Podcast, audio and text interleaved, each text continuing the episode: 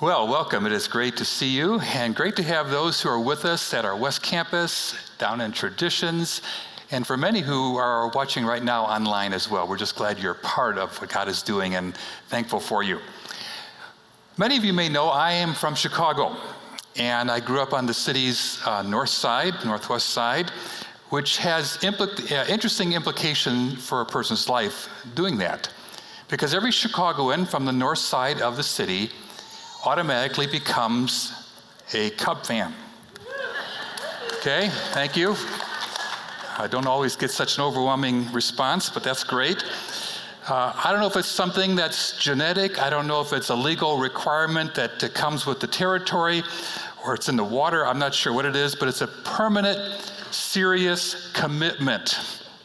This is big time. So, with that, I need to make this announcement that as I speak, the Cubs are in first place. All right? Thank you. That's great. I have to say that because this is a rare moment in time. The Cubs are rarely in first place at this time in the season. We have suffered through terrible, terrible seasons. In years when it was almost mathematically impossible to lose, we lost. The last time the Cubs have been in a World Series was the year 1908. I was not there. the last time we were in a series was 1945. I missed that one as well, which is okay. But it's been a miserable career in baseball. Well, phrases that Cub fans repeat often from early childhood is this phrase wait till next year. Now, here in Colorado, I realize we teach our children words like mommy, daddy, yes, no. Cub fan children are taught wait till next year. The first words that come out of our mouths as Chicago people. And we've repeated that litany of that phrase year after year, decade after decade, and now century after century. So, I'm incredibly optimistic as a person. I realize that my optimism in the Cubs is totally unfounded and unreasonable, but let me just say it the Cubs are in first place. All right. There are some substantial reasons, however, to be optimistic about life. And I'm encouraged as we want to talk about that today a bit. It's like a great line that C.S. Lewis wrote when he was uh, penning his wonderful series of books, The Chronicles of Narnia, where he portrays the Christ figure who delivers the world as a lion named Aslan. And as things were so dark and dismal and, and just discouraging, and people suffered in this time, the rumor began to spread and the word began to be passed along Aslan is on the move. Aslan is on the move. And it changed everything. Hope began to be restored and people's lives were changed. As a church, we are months into something we call For the City and Beyond. Uh, we refer to it as a time when we're taking bold steps of faith to reorient ourselves and our church toward our community and bringing the hope of the gospel toward people and the Christ love toward people here work has been going on this, uh, this summer. And I just want to take a moment to update you on some things that I think are really very encouraging. Um, starting tomorrow, we will have, going running through mid November, 15 teams in various global locations. And this, the, the level of what they're doing in terms of a lot of these teams are international in scope, so we're working alongside uh, Africans and Latin Americans. And uh, this is tremendous work that's taking place to advance God's kingdom agenda. Recently, we had a team just come back from Peru. And again, many people came to know, Jesus and, and put their faith and trust in Him. So thank you for your work in that and your prayers. This summer has been an interesting summer. Many people have participated in what we call engaged nights, as we have talked about the various initiatives that, that comprise for the city and beyond. Well attended nights moving forward in some areas. One area that I just had, need to make a footnote on because it is so interesting to me is the area of refugee work. Do you know that in all of our country, all across the United States, there are only seven Karenni Burmese refugees church, churches in existence. Christ Community International is one of those seven churches. And we're just thankful for that. In fact, this church, this church has uh, reached 20% of our entire Karenni population in this area and are part of that church, which I think is great glory to God, and we're just thankful for that. We've had some spiritual challenges, and uh, many have been praying about this. We have a leader in the country of Syria right now that has been uh, really under attack from demonic forces, and people who are involved in occultic things have come to his home and planted magical stuff in his house. And he has been totally immobilized and unable to walk and, and hardly function. And so we were asked to pray, and many of you were part of that team to pray for a man by the name of Sam. And, and uh, it was funny to get, in, in typical Syrian fashion from our leaders, uh, good news, Sam is half better. I don't know what that means, but keep praying. And it was noticed by the family, and, and it was one of these things where people were mocking Christ because if your Jesus is real, well, then why doesn't he make you better? So he's half better. Uh, also, Danny, our national leader, was had another attempt on his life just two days ago, and uh, God just um, revealed to him things that allowed him to escape a very difficult situation. So I'm not sure what to do about the Cubs, but I love where God is going and what He's doing, and I'm optimistic.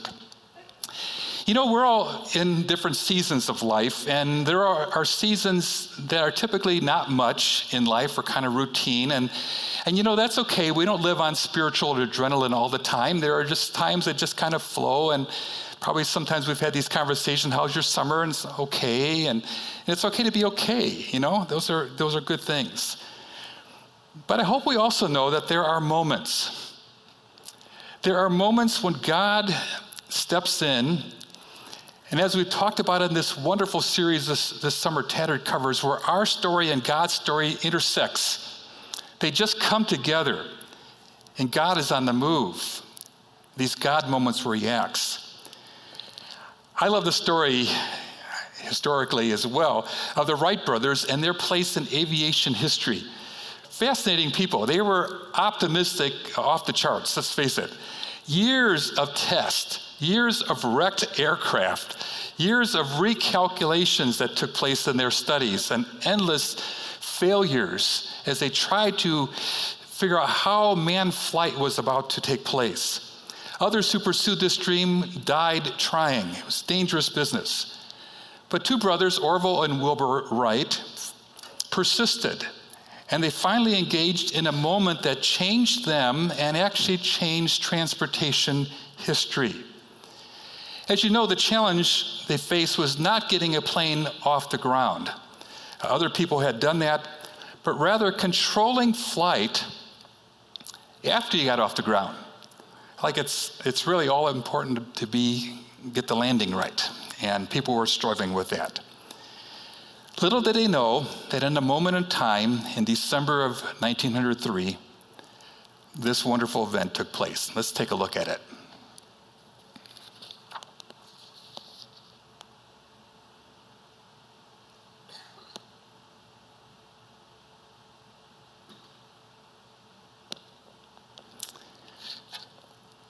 You say, I hardly think that's a wild moment, okay?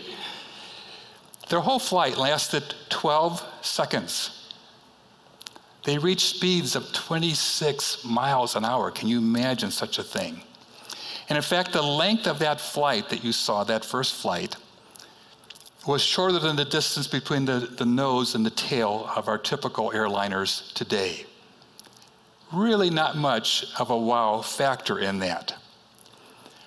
Yet, in that moment, and because of that moment, because of those 12 seconds, it inspired innovation, it ignited a movement that really has trans- transformed the way we lived. Life is dotted with significant moments. And part of our challenge as Christ followers is to recognize those moments when they come because they will come.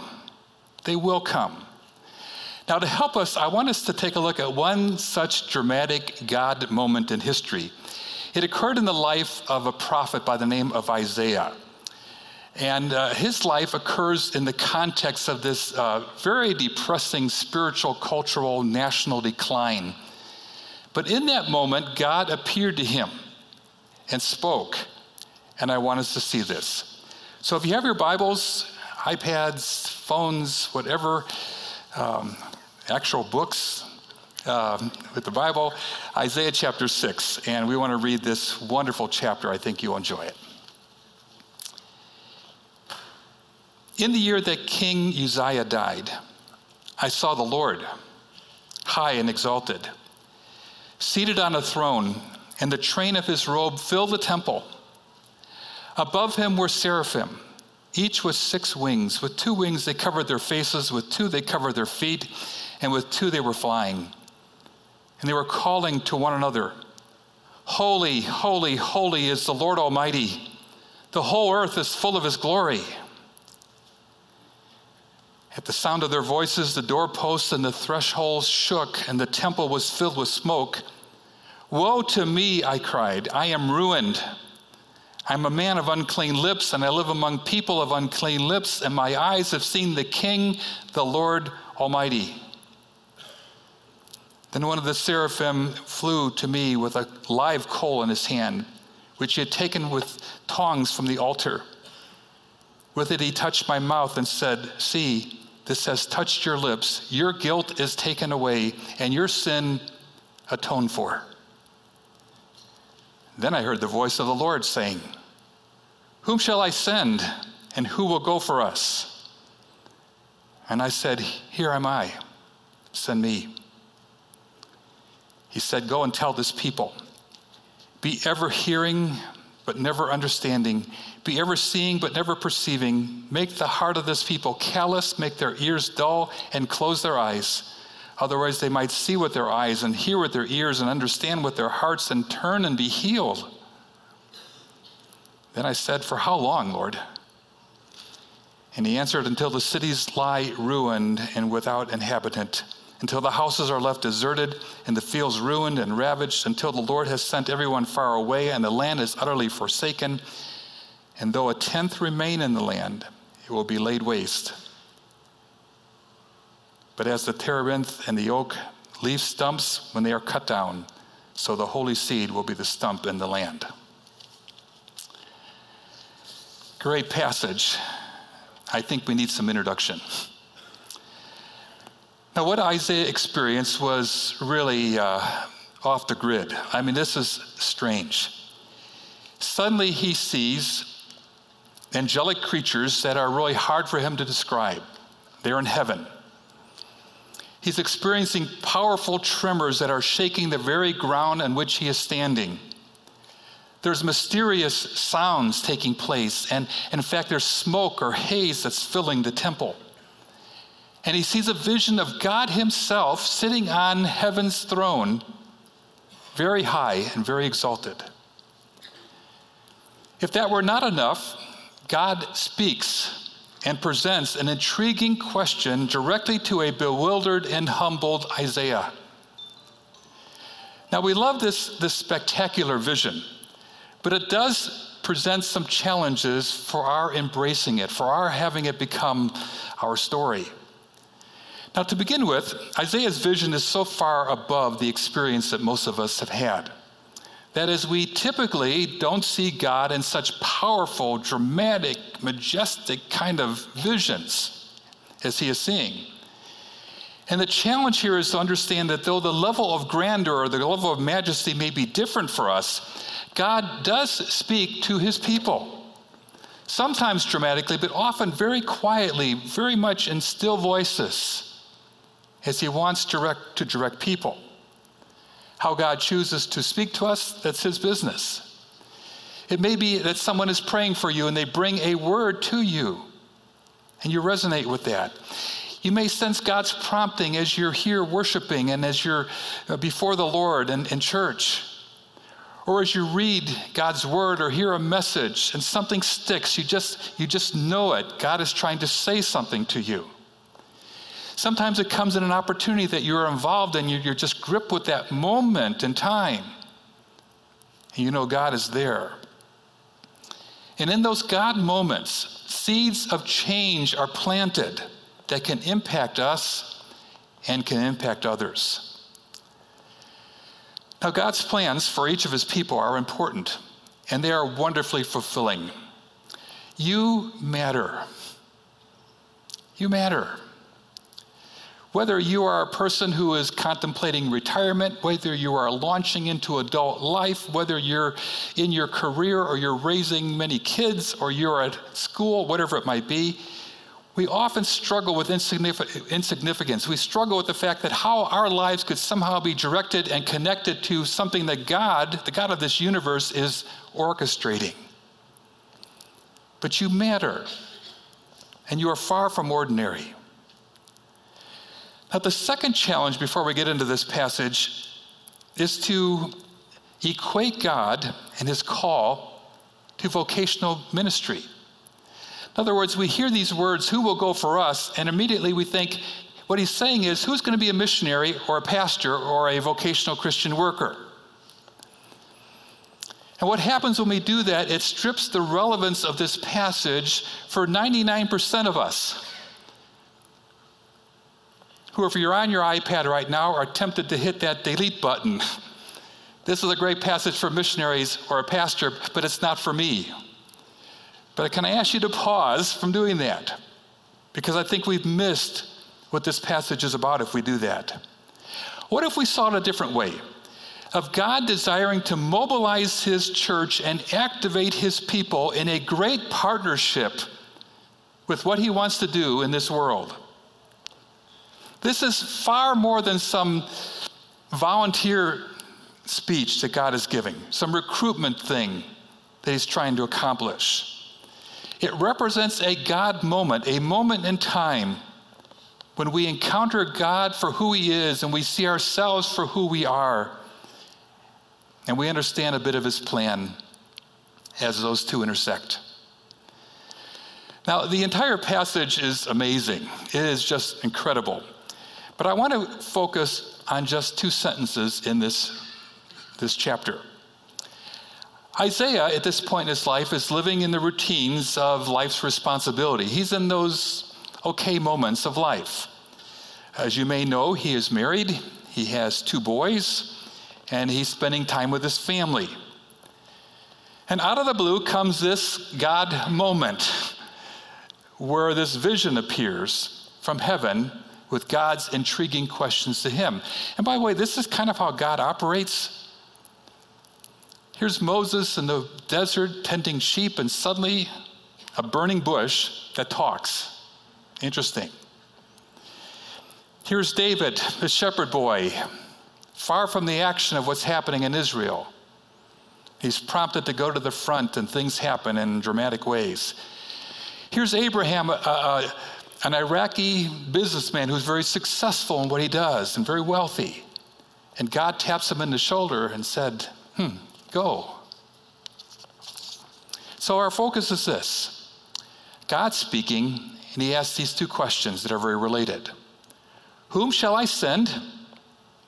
And who will go for us?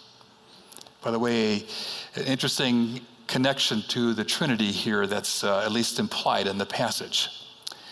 Now, as I study this passage, uh, I, I just observed three things that are very basic but very important, which led me to some personal questions that I must throw out your way. Observation one is this obviously, there's a problem. There is a problem that God senses. Now, the context here of this passage really helps us understand the problem because it begins with this word uh, that this was all happening in the year that King Uzziah died. Uh, King Uzziah um, was not one of the best leaders Israel ever knew. In fact, he was awful. And God has witnessed, as the people have witnessed, this terrible tragedy of morally weak leadership. 52 years of weak leadership that the king had.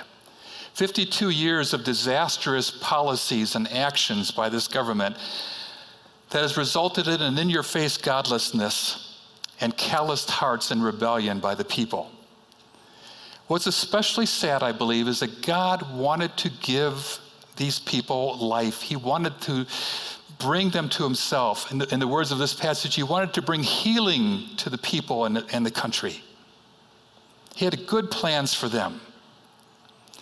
So, implicit in this question of going and sending is a need. There's a need, obviously, for someone to go and do something.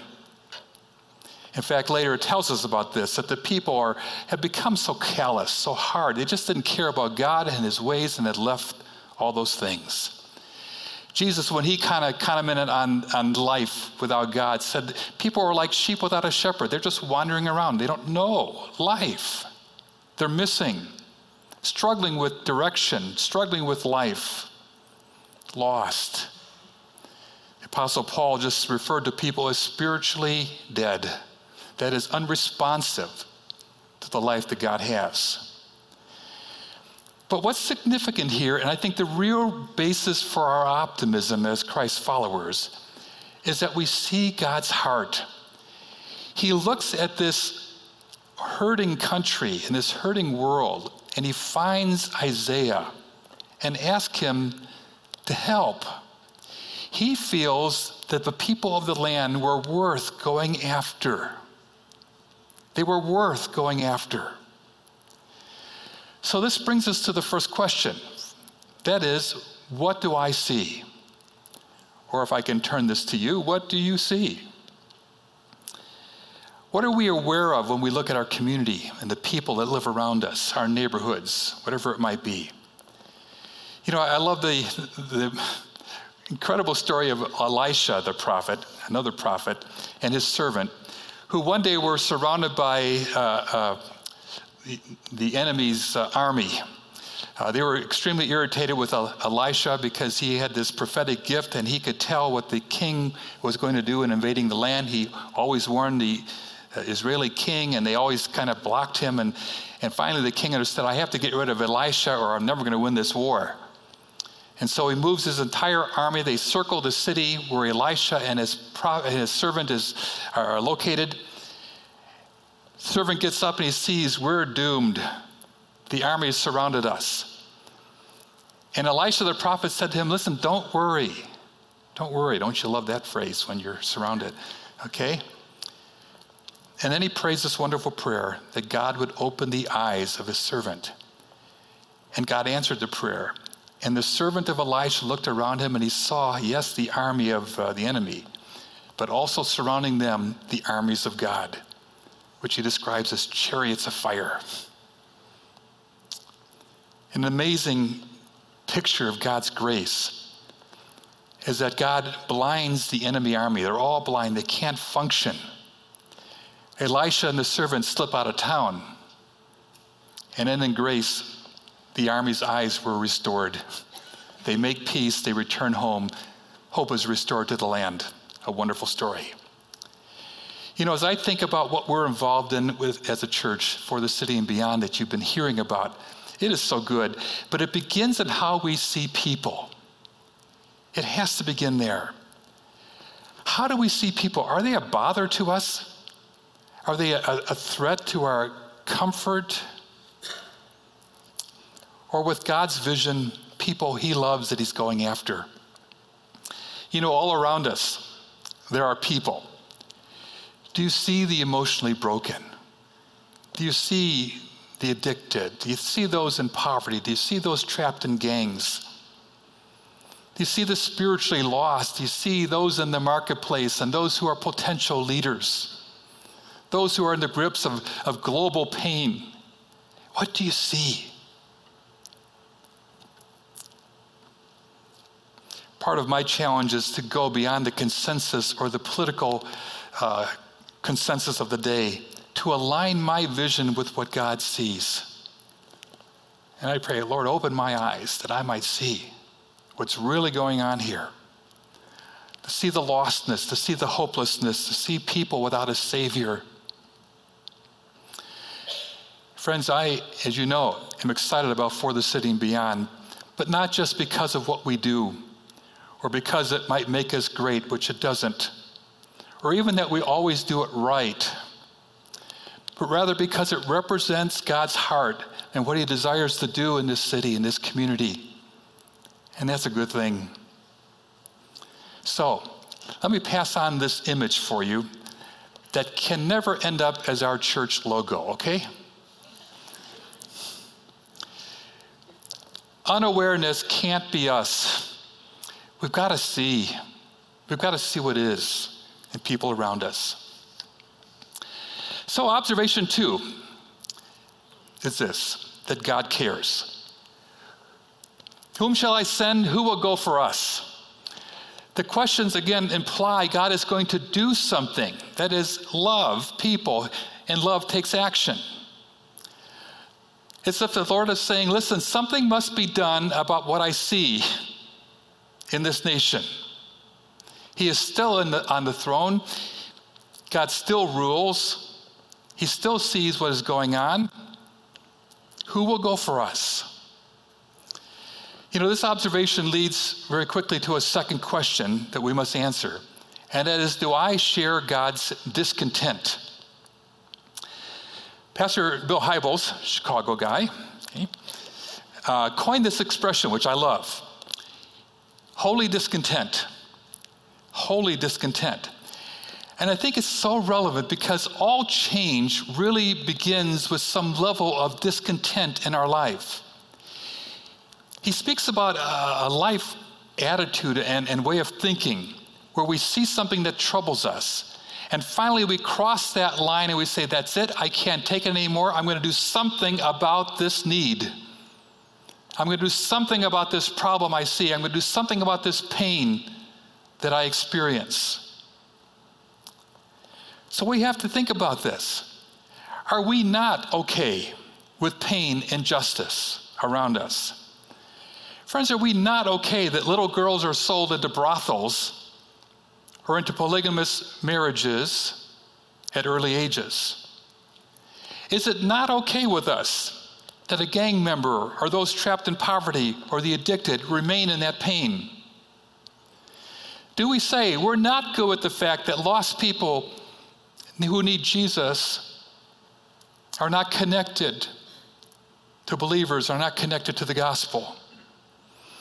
I saw a poster this summer in Africa. It troubled me. It was a poster of a, a lost person, lost people group, and it was a, an African man, tribal person. And it had under the caption, 2 billion people, which is what the situation 2 billion people who are not engaged with the gospel or a Christian of any shape, form. But the caption was the troubling part. And no one's even looking for us and no one's even looking for us. And I thought, this can never be true of those who follow Christ. Do we not cry out, not acceptable, not okay? That in the face of sickness, people will be prayed for, unloved children will be cared for. You see, all great change begins with a level of discontent in the country of Uganda, I was invited to go to the mountainous northern part of the country. And I still remember walking in this area and uh, knew only one person, our national leader there. And uh, beautiful, beautiful country, mountains, trees, coffee plants, bananas, and all the rest of it. And just terrible poverty. And I said, Where are the churches? Well, there are no churches here. And uh, what about medical care? There's no health care here. We found out there were few believers in Jesus there. But our partners had this vision and we agreed, and with our national director there, we just kind of, this can't be. Not when it's so easy to fix and to work on. And so they began a clinic provided some, some clinical help, but also a lot of preventative care to help people and teach people how to live. And then a church sprung up. And it became known in the whole region what was happening. In fact, Muslims would come and they were amazed because Christians, they couldn't believe Christians would love and treat them for their health needs. I think about even how we pray. Someone has said that prayer is rebellion against the status quo. a strange way of looking at prayer. But doesn't it really express our discontent with what is? that we pray about what we're really concerned about? So, let me present to you another failed church logo. Can't be us. Okay, can't be us. Of just shrugging our shoulders. God cares. Isaiah 6 8. Observation number three God is ready to act. You know, God can work in any way He wants to work, and He can do things independently apart from people. And he, but you know, He delights to work in partnership with us. God just loves to do that. And in this passage, in this God moment, something is happening in Isaiah. It's a beautiful picture. He sees God's glory. He's hearing angels call out. He's hearing all this majestic language and sounds and sights, and he's seeing God on the throne and all of that. And he responds in ways that I think we can identify with. I am ruined. I'm broken. In fact, he becomes quite dramatic. Woe to me. And while the language is dramatic, I think we get it. Next to God and his glory, he looks at himself and he says, I am so ruined. My people are ruined. My church is ruined. Next to God and his glory, we're nothing. And the result is Isaiah feels thoroughly unworthy.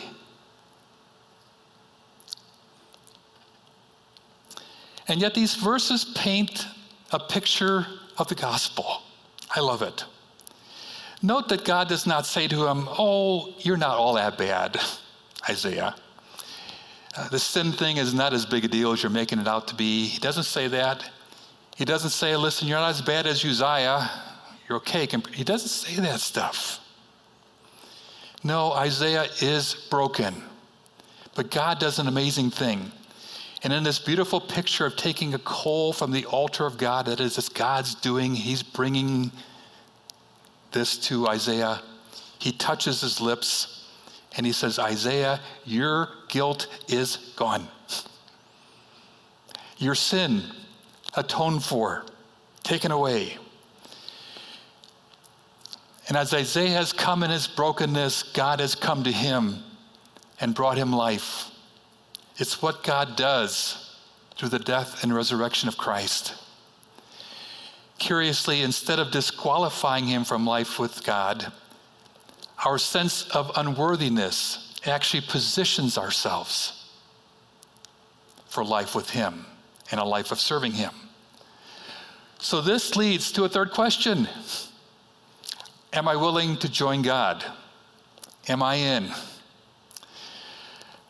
Now, I have to make a bit of confession as I'm teaching through this passage because early experiences affect thinking and keeps us from seeing what God has for us. I heard this passage taught in the church I grew up in as a young boy. And I didn't get it. I just simply could. It was a nice story. I mean, the angel part still a little bit strange for me, but it, but it was a good story but I just couldn't get it. And what I was hearing that day was that this is for people who are foreign missionaries or people who want to leave their country and go to another place. And obviously, that's a great thing. But as I began to study through this text, I realized that what's going on here is not necessarily an international call. Isaiah was sent to his people. Isaiah was sent across the street and across the city. We might put it this way Isaiah was commissioned with his own For the City and Beyond campaign. The point was not to leave your home and your job and your country and your family, but to join with God and what He is doing wherever you are. It may be overseas for some people. For Isaiah, it was staying at home staying where he was. Then I had another misconception, and this one took a little while to get through to me. This call was not presented to a huge crowd. I don't know what happened if I was sleeping during that message years ago or whatever, but I pictured this big amphitheater with thousands and thousands of people. I was sitting in row 73, seat H, you know, buried in the crowd. And God is throwing out these questions Whom shall I send? Who's going to go for us? And the image I had was to kind of look around and was certainly with this many people, somebody's going to raise their hand. God will have the volunteers he needs. I can get on with my life, and it's no big deal. But look again at this passage, and I think you'll see the power of what's going on here. Friends, Isaiah is the only one in the room. God asked the question. Isaiah is the only one in the room. He's speaking to an audience of one.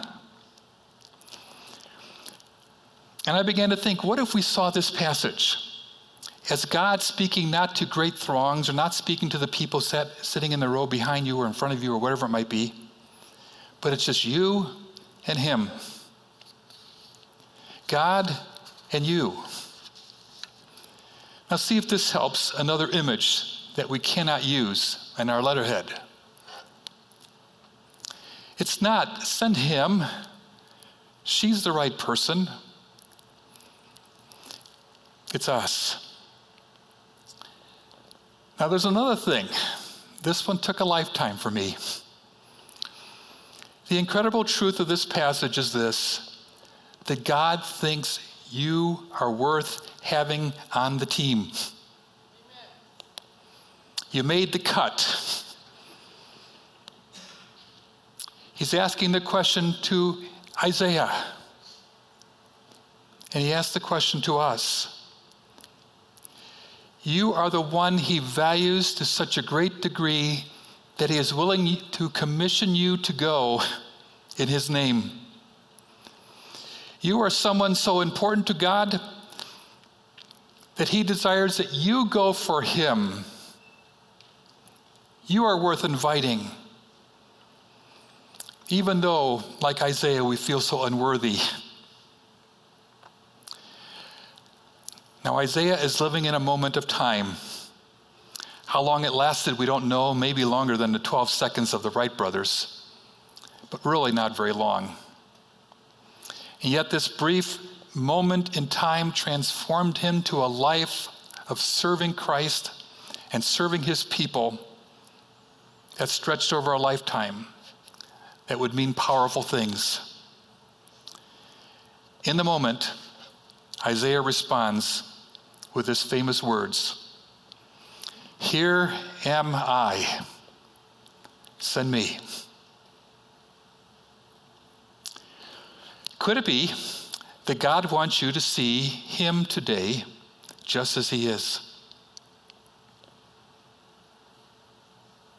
Exalted full of glory, holy. Could it be that God wants you to see in this moment of time who you are? Yes, broken, but someone he loves, someone he has come to to forgive and to atone. Could it be that in this moment God wants you to see this community and what he wants to do here in this place? Could this be a moment that brings transformation to you and transformation to the people around you? Let's pray.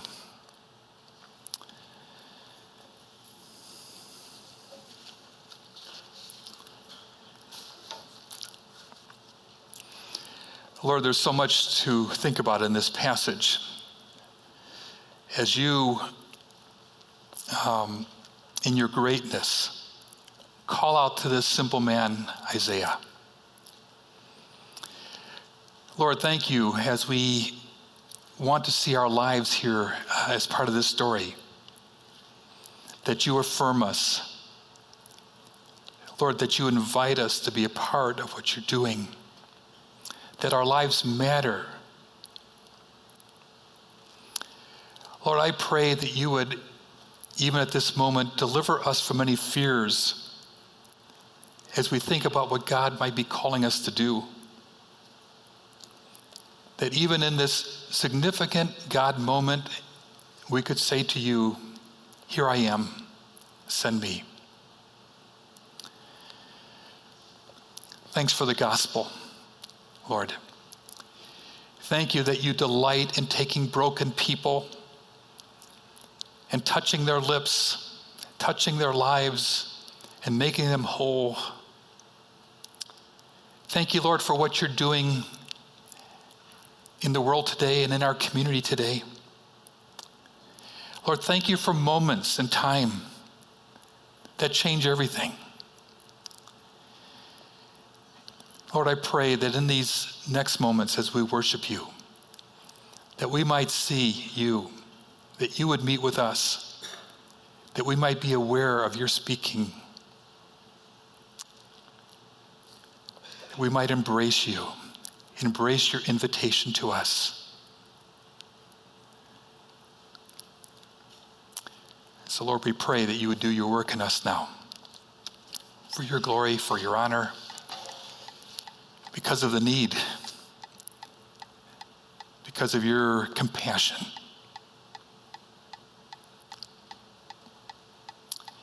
Thank you, Lord Jesus.